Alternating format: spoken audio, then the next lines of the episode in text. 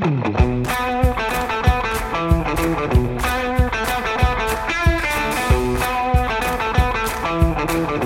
the American Association of Nurse Practitioners, I'm Lee Schmidt, the host of today's special edition episode. And this is NP Pulse, the voice of the nurse practitioner.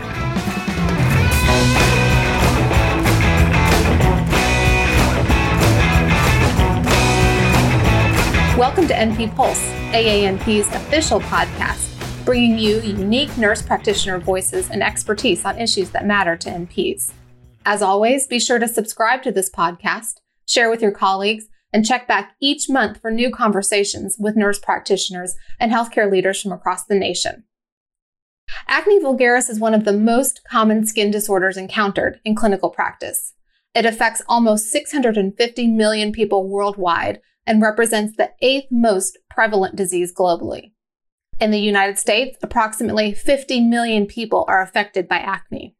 So today, we are sitting down with two NP experts in the field of dermatology to cover everything from acne treatment to risk factors to strategies on how to manage patients with acne using telehealth, especially during the current pandemic. It is my pleasure to now welcome nurse practitioners, doctors Deborah Shelby and Allison Lowy to the episode, and I will now open the floor for introductions.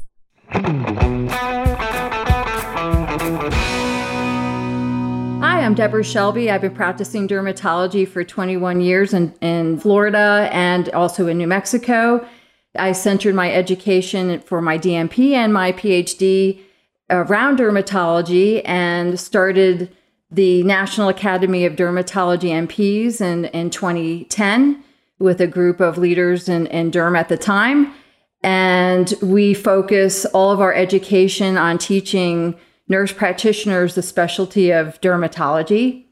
I have owned practices in Florida and New Mexico since 2012, and my focus is clinical practice, research, education, and we offer online and live programs.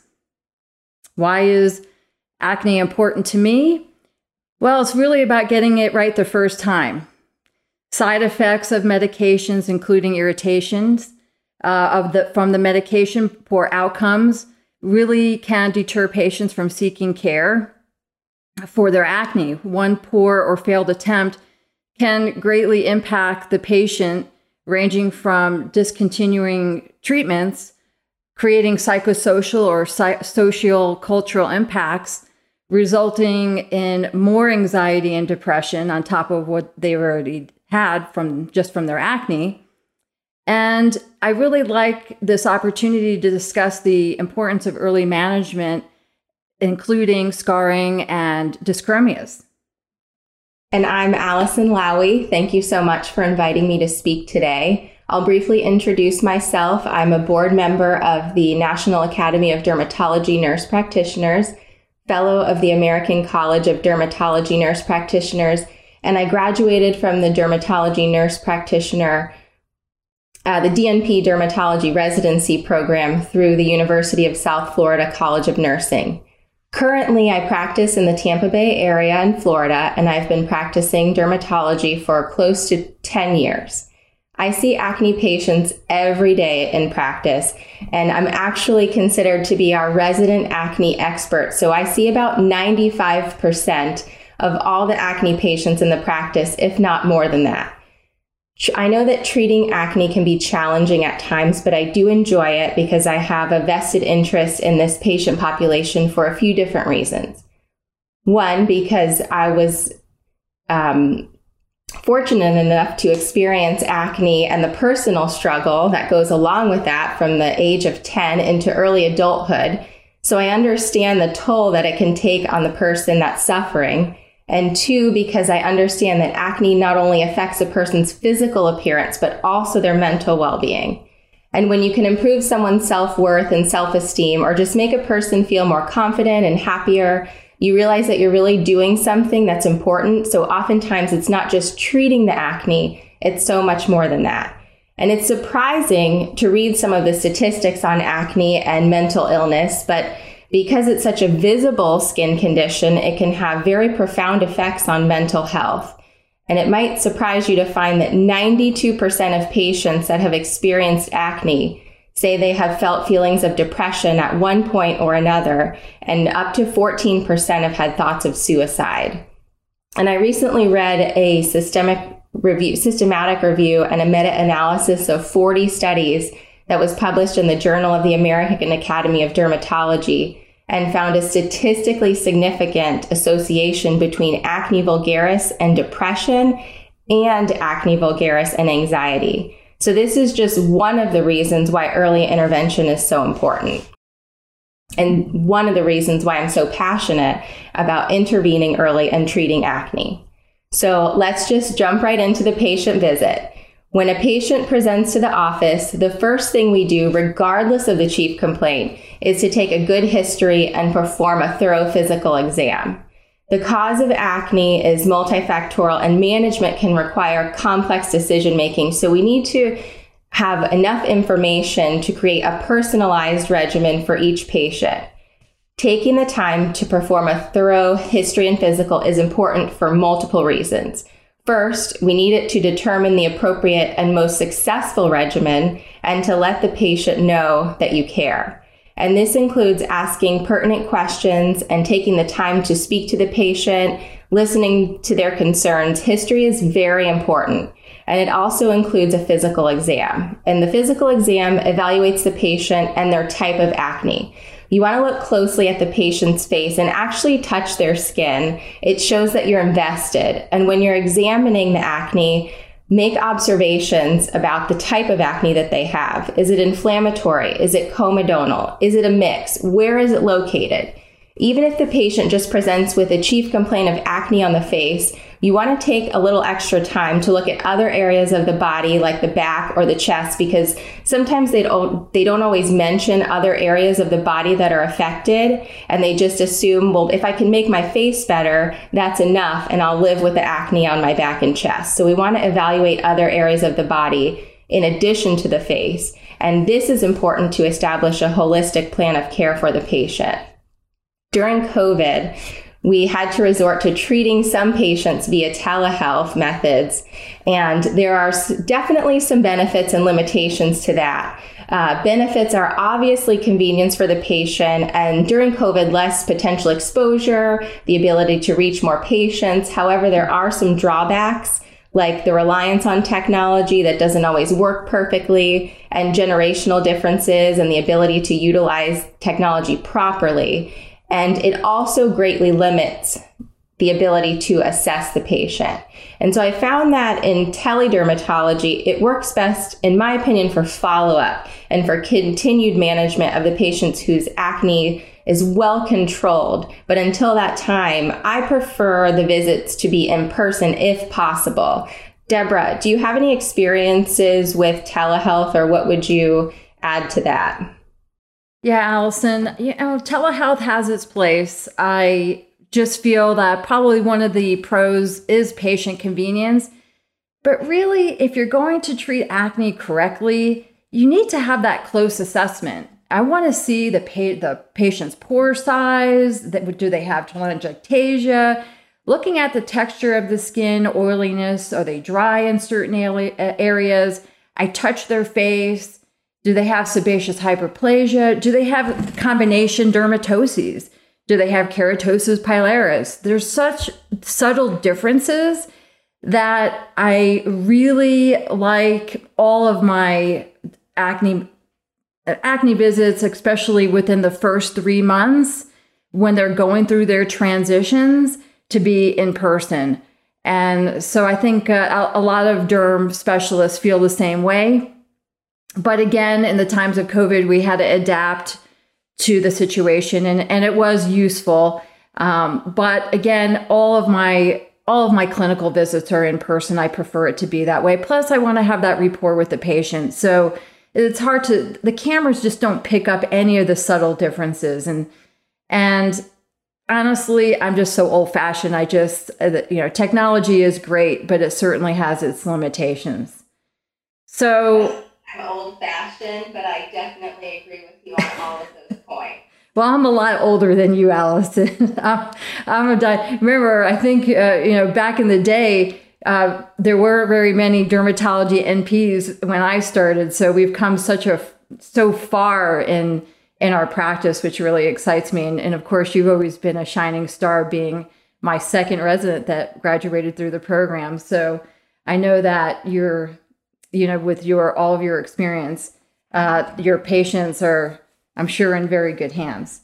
And with that, you know, Allison and I got together and we said, you know, what what did we what would we want in our practice if when we were first starting out to make our lives so much more easier in the assessment? And so we came up with these tools. We created um, three tools, and one of the first ones, and, and these can be handouts. So AANP did an excellent job on on putting together the do's and don'ts for us. We put it uh, made a list for them and they made it into a nice graphic handout that you can give to your patient. We know that time is of the essence, and we're seeing with the demands of patients and dermatology visits, we don't have a lot of time to spend on everything that we want to teach our patients. So these are really useful tools. So the do's and don'ts of acne and the rosacea is is something that you can give to the patient. It goes over about makeup. When do you throw away makeup? What type of makeup are you supposed to be using? I always tell patients about their foundation and, and ask them the most important question Do you realize that uh, a lot of the makeup and foundation has animal fat?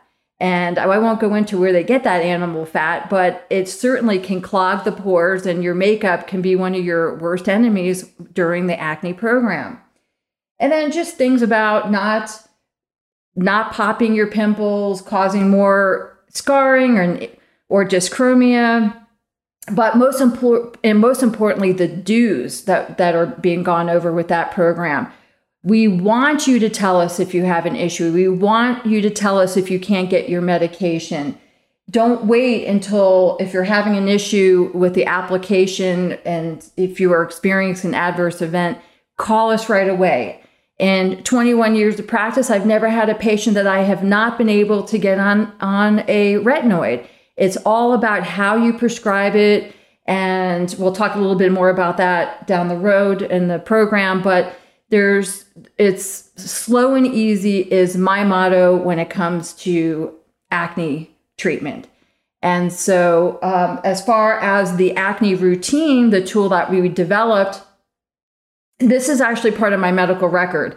So we keep a copy in our record. We I do have an EMR, but we we scan it in, and it's a it's a handout so that the patient can go back and take a look at when they're supposed to apply the medication and how they're supposed to apply it.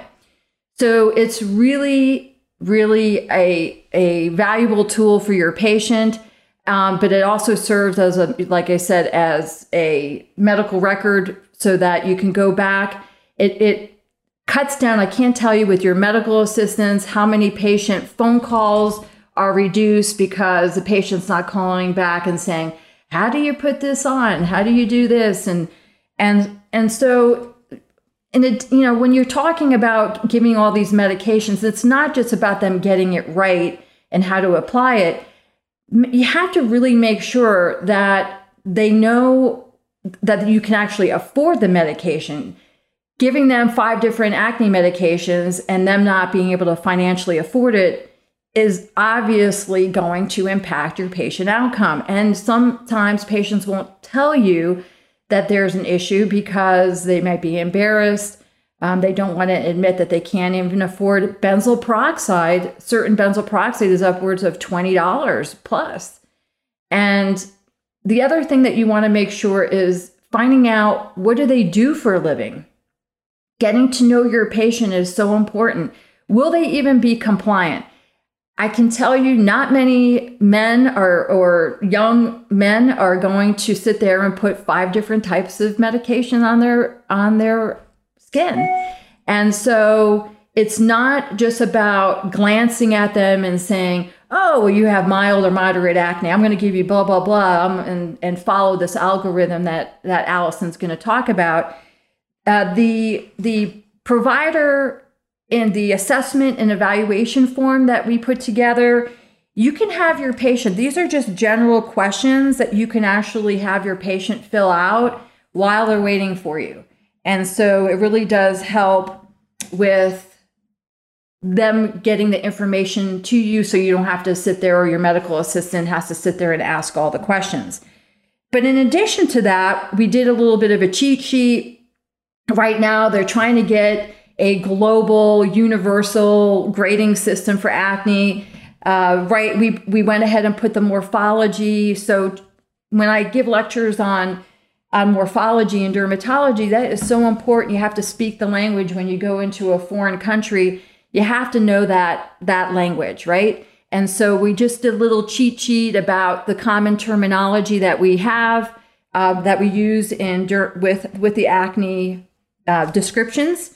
And then we also talked about some severity classifications. How do you score somebody as mild or moderate or severe? And then we also did a grading scale one through four. So that is something that you can use again to help you with your assessment. We also put some medications down for you that are commonly used that you might see in primary care that will impact acne. And then, of course, some differential diagnoses. And I touched on that.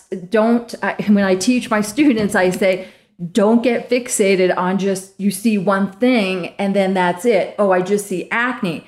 Look at the whole patient and maybe they have on their face, maybe they have keratosis pilaris that goes back to touching your patient, and maybe they have a little bit of seb derm. You need to see all of those diagnoses and in order to properly come up with your treatment plan. And so I know Allison's going to go ahead and talk about the algorithm so after you do your patient evaluation assessment, then you're going to transition transition into this algorithm. And the algorithm is a great tool um, that kind of summarizes some treatment strategies, but of course, it's meant to be used with the other tools that we've developed. Uh, the algorithm will include the morphology and information about workup and treatment regimens for multiple degrees of acne vulgaris, ranging from mild to severe. And then we have on the algorithm as well acne conglobata and acne fulminans, which are less common, but very important that we're managing those appropriately and then hidradenitis suppurativa and acne rosacea. And so, just to summarize um, the acne vulgaris component, mild acne, we're generally treating with benzoyl peroxide, and then we can add uh, topical retinoid if needed. And then, as the acne becomes more severe and we get more into the moderate category, in addition to the benzoyl peroxide and the retinoid, we also recommend a topical antibiotic or there are alternative options like topical dapsone or azelaic acid. Um, and then for severe or inflammatory acne, a course of oral antibiotics are indicated, but always with topical medications. We're not using oral antibiotics as monotherapy. And so this tool is a great guideline. It's a beneficial reference, especially when you're just getting started with acne management. But as you become more comfortable, your management strategies will evolve and they'll change as you start to see some improvements in your acne patients and you notice what's working for you and what's working for the patients that you're treating. Um, although this is a great guideline, we always want to remember that we're striving to provide a personalized plan. And so there are always special considerations for different patient populations, one of which is patients with skin of color. I know, Deborah, that you have a very diverse patient population where you practice. So, do you mind talking a little bit about how you manage diverse populations and maybe some special considerations um, that you talk about with these patients? Sure. I absolutely love treating skin to color, ethnic skin. And my first exposure to if you've done a, if you've done a lot of traveling and you get outside the United States, you realize you get your the door is open to different cultures and experiences. And so when I first was introduced, I never really thought about the impacts. In in America, we want to get a tan. Everybody's out there trying to get that gorgeous tan. They're going to tanning booths. But then when I went to Egypt, and then I'm in Egypt, and I, it's 120 degrees in the pyramid, and I see Asian population with hats and long sleeve shirts and gloves on their hands, and they're covering their face. And I asked, I said, My goodness, it's 120 degrees.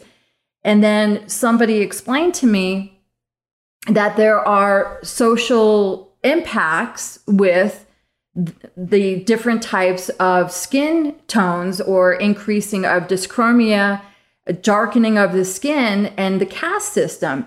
So it really intrigued me. So I started reading up as much as I could on the impacts of just post-inflammatory post-inflammatory hyperpigmentation and melasma and any type of dyschromias. It doesn't have to be hyperpigmentation; it actually can be hypopigmentation. And we have to remember that when we're doing these medications, that either one can happen. And just like pityriasis alba, the inflammatory process of pityriasis alba, which is a form of eczema, actually causes a hypopigmentation in skin of color. So when you're treating acne, it's imperative that you don't, especially in some cultures, that you don't make their skin darker because you irritated their skin. And again, as time went on with my experience, I had patients that would come in, um, people from India and more of my Asian population that really were in distress because the medications that they were given caused their skin to get darker. And they were in tears. You can see their husbands were there. And I started talking with the husbands and I started trying to learn more about culture. And their husbands would say to me, You must fix her face. You must, because it was not only a reflection on the patient, but it was also a reflection on the man. And so it was really, again, really intriguing. I think more research is definitely needed on the psychosocial impacts of of what we do with our treatments, especially creating the PIH, post inflammatory hyperpigmentation. And so, diversity in your clinical practice is an everyday occurrence. And I think as providers, we should seek out educational opportunities to understand these patient populations. As we know now in the forefront, this this type of approach to patient care is at the forefront of all medicine, and, and rightly so and clinical presentations of co- even common dermatoses they present so much differently in darker skin tones or what we call the fitzpatrick skin types 4 to 6 you may have a combination of dermatoses like we touched upon. Again the keratosis pilaris rosacea eczema seborrhea all of these can be combined with your acne and it's going to impact how you approach this patient and so that is where a lot of people get into trouble because they just don't recognize the different types of uh, of these, these dermatoses that have to be treated differently. And ethnic skin is the when we talk about the social the psychosocial impact when the there's a couple of research articles right now that the, they show in the southeast asia that the lighter skin when you have lighter skin as a south from an Asian population, that shows privilege. And again, that darker skin is often stigmatized and it is a marker of lower socioeconomic class or a caste system. And when we try to fix acne, like doing microneedling or chemical peels or lasers, typical things that we do for Caucasian patients, those are things that we don't even think about because they don't have typically have the issues of the hyperpigmentation. Now, coming from Florida, we're a melting pot. We have a huge uh, African American, Black, Brown population. We have Asian population. We have Indian population. And happy to report that in New Mexico, it's the same thing. But I found a little bit difference in, in New Mexico. There's not a huge uh, concentration on really addressing how to approach that patient and going slow is and not jumping to these other modalities to try to fix the scarring Patients, they read, they're in the beauty magazines, they want this, they want that, they want the quick fix. Well, when you're dealing with skin of color, there's not a quick fix and there's not a quick approach to acne. The the standard treatment of starting them on retinoids, going very slowly. I go very methodically with them. I bring them back frequently, making sure that they're compliant, making sure that they're not having any type of irritation or dryness. The studies are showing now tazarotene and combination medications like adapalene and BPO combinations that they greatly reduce inflammation and scarring. So within a six month time, these patients are getting great reduction in their scarring without these other modalities. So just take a step back before we just throw everything but the kitchen sink at these patients and then we work we wind up with a worse problem. I love the Journal of Drugs and Dermatology. It's an, an great resource uh, for the new dermatologic medications that are out there. Uh, we have sarecycline right now, which is a new oral antibiotic, and Allison will go over more about the antibiotics. They have the the sarecycline has a narrow spectrum of activity, which helps with resistance. And there's also new foams that are out there, like minocycline, which have less photosensitivity. So keep up with the new with the new medications that are available and when we talk about these newer medications, just make sure that when you're dealing with this special population, that you understand the mechanism of action and we're not creating a more difficult situation to treat than than just the acne. Allison, do you have anything to add? Actually, I do want to add something to that. Um, when we're talking about treating scarring and post inflammatory hyperpigmentation, and it does take time, I think the most important thing when we're talking to the patient is to communicate that and let them know this is our plan. We're going to use these medications. It's going to help with your scarring. It's going to help with the discoloration, but it's going to take some time. So we have to exercise some patience. And if we just educate patients, with um, and let them know what to expect in a bit of a time frame, I think they're more accepting and willing to um, wait to see that result. So rather than just giving them something or prescribing it, we need to really talk to them and let them know and ha- let them know and have a realistic expectation. Um, and then I, I don't have anything else to add about ethnic diversity. I think you covered that really well. But I do want to talk briefly about treating acne in the pregnant population because this is a special population that we see oftentimes coming into the clinical setting. Um, during pregnancy, we know that acne can worsen. Sometimes it gets better. Sometimes it's a new onset of acne. And so it's kind of unpredictable uh, during pregnancy because of the hormones. And so this can be a really frustrating time because there are not a lot of acne medications that are safe to use in the pregnant population.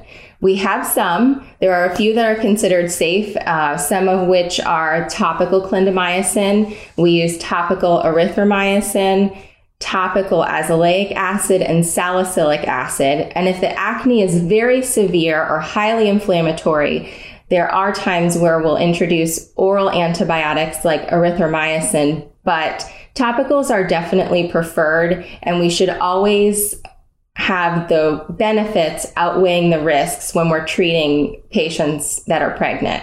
I always recommend getting approval from the patient's OB before starting any medication even if it's just a topical medication. And then, just as a general rule, it's important to remember that during this time, the skin is very sensitive. And so, we want to be really gentle with the skin, and our skincare regimen should be gentle. Our moisturizer, our washes should be gentle. And we want to avoid any harsh or abrasive treatments during this time. Um, are there any other specific patient populations that you think clinicians should look out for when we're treating acne or any other common disorders we should be aware of that might be associated with acne that you see? Yes, as you can tell, it's a pet peeve of mine, Allison. You got you have to look at the patient. You know, in the age of EMR, which I'm not a fan, I like the paper. I told you I'm a dinosaur. I think that we focus too much. I think the provider, it's the same thing as in nursing. Stop treating the monitor. Look at the patient. Everybody wants to be on that computer typing away and writing their notes. I have my medical assistants who type up and, and do my transcription, but take for the providers who don't have a medical assistant, and I know you want to get to your notes and and and uh, write down everything. Please take the time to look at your patient. Don't focus it's a common error to just focus on one problem. Look at everything, pick up these subtle nuances in a patient that has been gone that has been missed. And I can't tell you here in here in New Mexico, I cannot tell you how much PCOS, polycystic ovarian uh, disease or syndrome, um, hormonal abnormalities, metabolic syndrome, thyroid issues we have an obesity problem here, not only in America, but specific populations. We have uh, in in the United States, they it's you know in Florida. I always laugh. I go to Florida and it always makes me want to lose weight because everybody's out there jogging and doing all kinds of stuff, and they're thin and they're the you know that that everybody's looking good in their bikini because they have to go to the beach. Well, not America. All of America is not like that. So there's other populations that obesity is, is really prevalent. And so what comes along with obesity? We can have that metabolic syndrome, that acanthosis nigricans. Look at the back of their neck. Look at their, if they have bad acne problem, uh, the, if their severity is bad, I will always go ahead and do blood work and work them up for PCOS. Part of the questionnaire is, how are your periods? You can look at acne after you've been doing this for for a while. You can look at acne and just tell this is just not right. And when a patient comes in especially a younger girl and she says my periods are just not normal please take the time to do a workup. I probably do more I pro- on a given day i think i write at least 20 prescriptions for blood work. And a lot of it has to do with just these other comorbidities. Do they have thyroid issues and insulin resistance is very big here. So if you see that acanthosis nigricans, by the way, this is a board question, Allison. Um, as far as most people make the mistake of just ordering a hemoglobin A1C or just doing a glucose check, the CMP with LFT, right? If you don't do an insulin level, you are missing the boat. And so insulin resistance is you may not see it affecting your glucose levels, but you're they I've had patients in the 400s uh, with results, and their glucose levels were fine. And these are kids that are 12 and 14 years old who are coming in weighing 240 pounds and they're coming in for acne. But guess what? They have PCOS, which we know PCOS causes what? Metabolic resistance. And so please um, we're actually Anna Jackson and I. Uh, Anna Jackson, she's a pediatric derm NP. We're doing some studies right now and some articles on these important topics in New Mexico, just because it's an alarmingly, uh, really a huge problem um, with this population here, and especially in the pediatric population.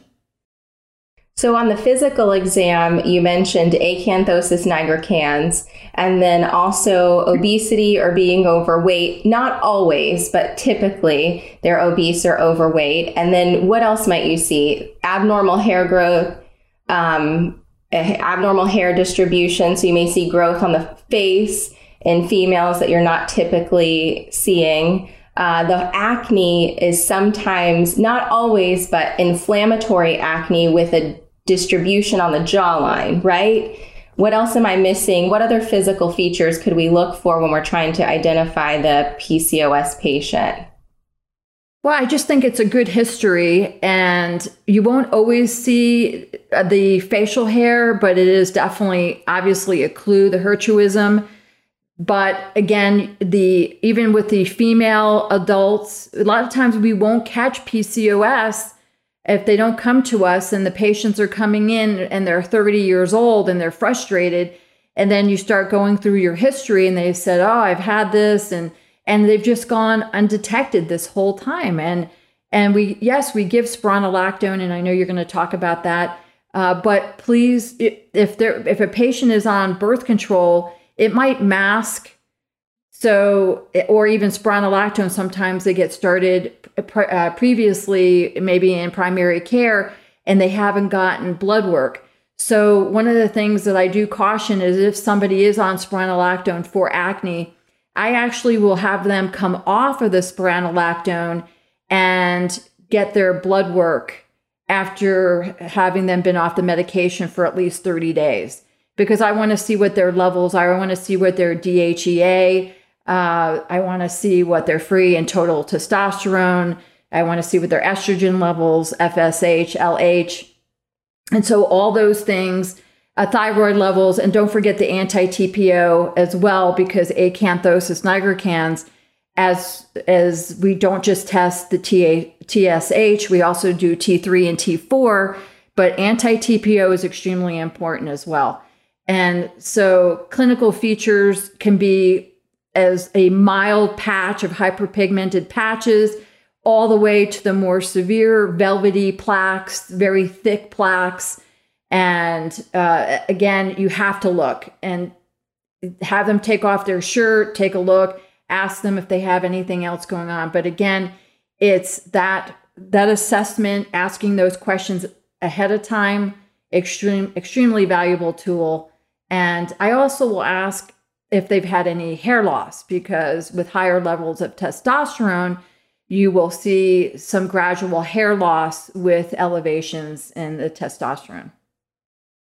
That's really, um, really insightful because I think that PCOS is underdiagnosed, and you may be the first one as a dermatologist in the dermatology setting to make that diagnosis for the patient and it affects so many other organ systems and so many other things besides just their skin and their acne. And when it's undiagnosed, we often see these patients being treated incorrectly. Their acne is managed incorrectly for very long periods of time, and they may be on oral antibiotics for years and not really seeing much improvement. So that's a great, those are great tips, and that's an important patient population to look out for so we can treat them appropriately. And I want to talk a little bit about oral antibiotics actually and how to use them properly in the acne patient population. We cannot forget to discuss this. Um, systemic antibiotic therapy definitely has an important place in the management of inflammatory acne but not all acne is inflammatory and not all patients need oral antibiotics. It doesn't really benefit patients with comedonal acne or what we would call blackheads, uh, to use a common term. Systemic antibiotic candidates are patients with erythema, they have pustules, nodules, they're getting the scarring and they're getting the post inflammatory hyperpigmentation. It doesn't have to be severe, it can even be present just mildly, so, but it needs to be present and um, inflammatory for the antibiotics to be beneficial. And so now that we've identified the right patient population, how do we use them? Always, always in combination with topical medications. And for a short term of roughly two to three months because the goal is to use the antibiotic for their anti inflammatory properties and to decrease the inflammation while the topical medications have time to be effective. And then after two to three months of therapy, the goal is to stop the antibiotic and maintain the benefits or the clearance on the topical medications. We most commonly use tetracycline derivatives like doxycycline, minocycline, and then the newer antibiotic sarecycline. But there are other options that are sometimes used uh, if patients can't tolerate these or they have allergies, like azithromycin and Bactrim, but not first line because we try to reserve these medications for other health conditions. And we always have to think about antibiotic resistance. So that's why we're using um, the tetracyclines most commonly and for the shortest and the shortest effective duration possible. And while patients are on antibiotics, I always recommend, especially for two to three months, I always recommend a probiotic just to protect the gut and the normal flora. Um, any other clinical pearls that you have or anything you want to add to the antibiotic? Sure. Yes, absolutely. Um, thanks, Allison so I can't again I'm going to emphasize writing down everything. If if these medications are not used properly, you are just creating more of an issue because they will not be working effectively and then you'll have a resistance.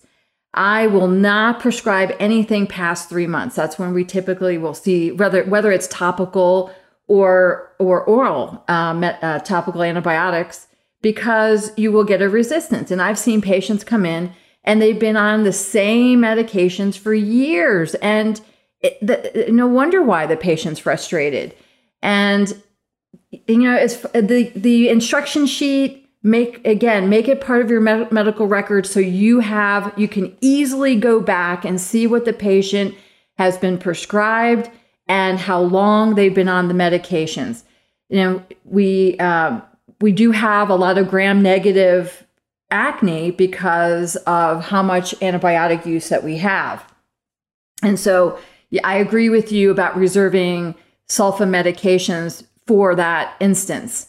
And I know that there is some hesitations with being on antibiotics for about three months. I had a actually a patient's mother who called and she was a dietitian and she's like, "Oh my goodness, like three months of antibiotics." But it does take sometimes at that point that we're weaning off that antibiotic as we're weaning off towards that three month it takes the tretinoin time to work. Everybody thinks tretinoin just poof it's done it works magically. No the, the tretinoin that we're using um, along with i always give the example you can't win the football game with just one medication. It takes the team so it's not just about prescribing antibiotics. You have to, I, as far as I'm concerned, tretinoin is the most important medication in the whole acne routine. I second that. You second that. and it's often mis either overlooked or not used because patient because actually prescribers don't want to hold the hand. It, it does come with a little hand holding and a little bit of expertise on how to use it. But my goodness, you're leaving out like the quarterback, right? That's tretinoin. You have to. It shrinks sebaceous gland. What causes acne, folks?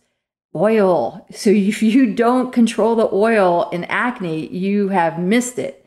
And so, uh, again, really writing the things down, taking your time. And something that I learned very early, Allison, I'm sure you did too, uh, maybe not so much in Florida I didn't experience it. But again, we talk about cultural differences. Well, there's a culture here in in New Mexico that the the pediatric population having babies. And you have to ask. I actually have the patient sign Are you pregnant? Are you trying to get pregnant? Are you lactating?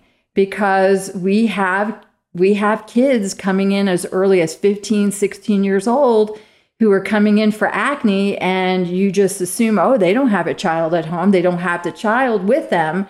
But you really need to, that clinical pearl is you must, each and every time, I actually have them sign they're not trying to get pregnant or they aren't lactating. It, it, it's just a liability.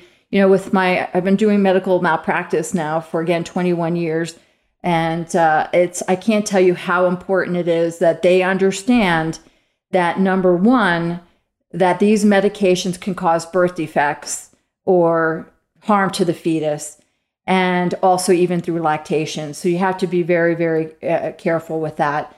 And um, and if they're on birth control pills and you're giving oral antibiotics, you, they have to use another form of birth control because obviously they can get pregnant it affects the efficacy.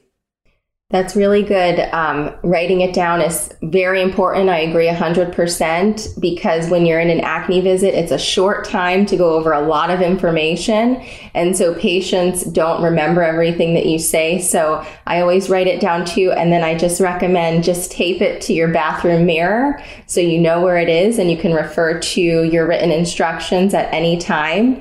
Um, but yes, very important. And I'll also give a tretinoin tip um, on how to use that since you talked about how important it is. And I completely agree 100%. It's the most important tool that we have in treating acne. And so tolerating tretinoin tip. First, um, always recommend to start slow and then increase.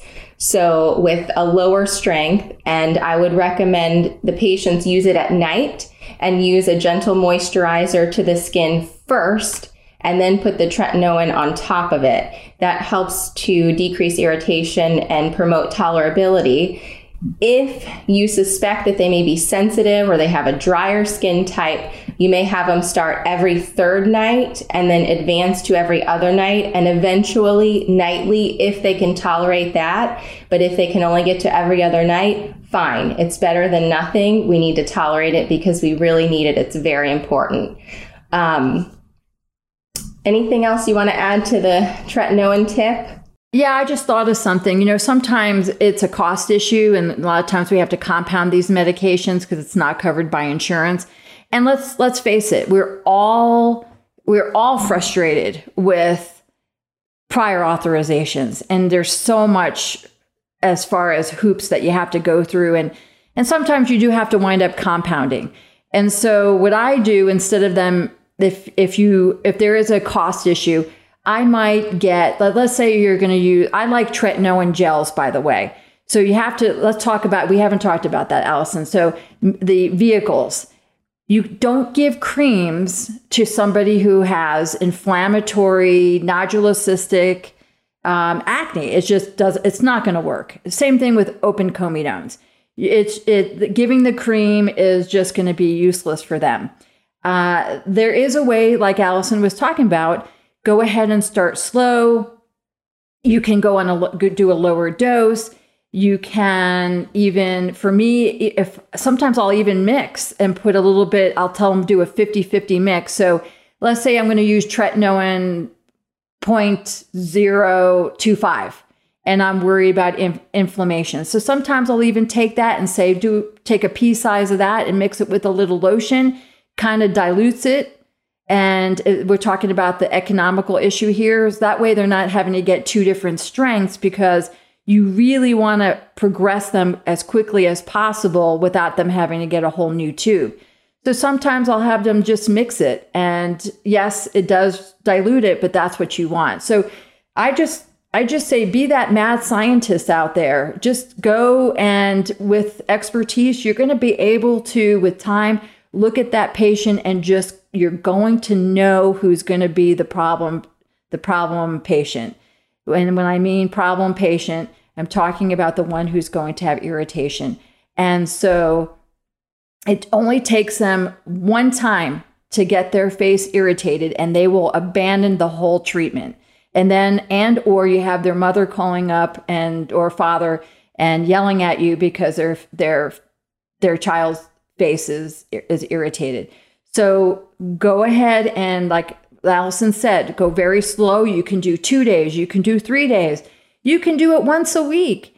And please be careful about benzoyl peroxide, especially in skin of color. When you're using, I always tell patients, I would rather keep your benzoyl peroxide percentage low and increase your tretinoin because the tretinoin is the better drug and eventually your sebum production will be decreased. So, no, I, I harp on this. Know your mechani- mechanisms of action, know your drugs, know what they do, and and then you will understand better how to combine these medications safely. That's great. Thanks for the extra tips.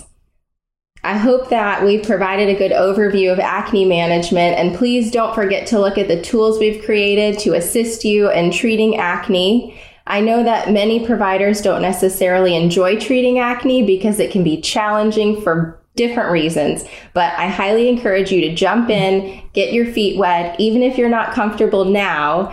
Um, I think that you'll become encouraged as you start to see patients getting better and you learn what's working and you're more comfortable treating acne and with the medications and the patient populations.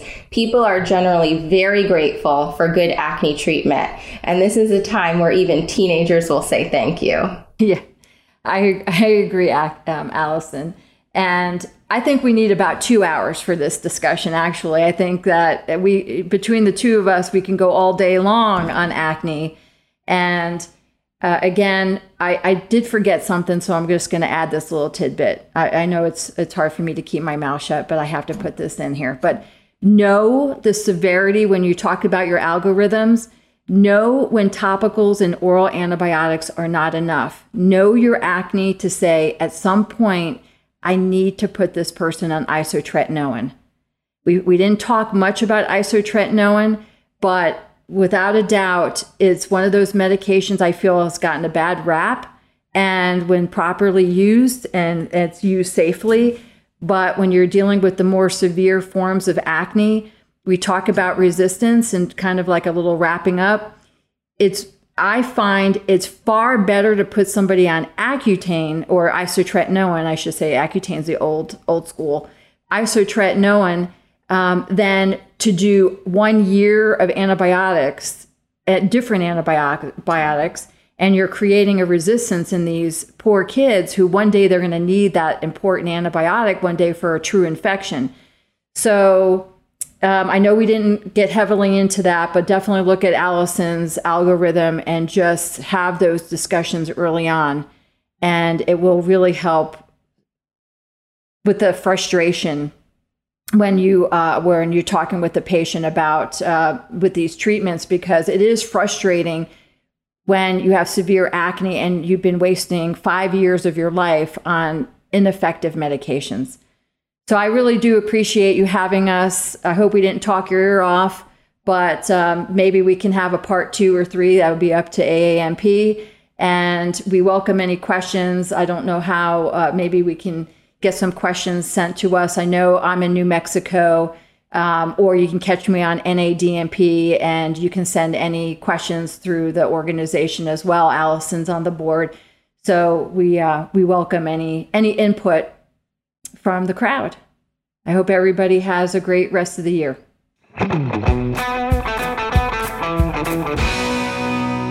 Thank you so much, Deborah and Allison. It's been an absolute pleasure listening to you both today and experiencing your passion for dermatology. To our listeners, I hope you found this episode educational and can apply some of what was discussed today to your own practice. If you're a nurse practitioner and not currently a member of AANP, I urge you to consider joining your professional organization. Membership gives you access to the AANP CE Center and hundreds of free CE activities with new ones added weekly. Don't forget to visit the AANP Tools and Resources webpage to download all of the great resources mentioned today. Finally, be sure to subscribe to this podcast, share with your colleagues, and check back each month for new episodes.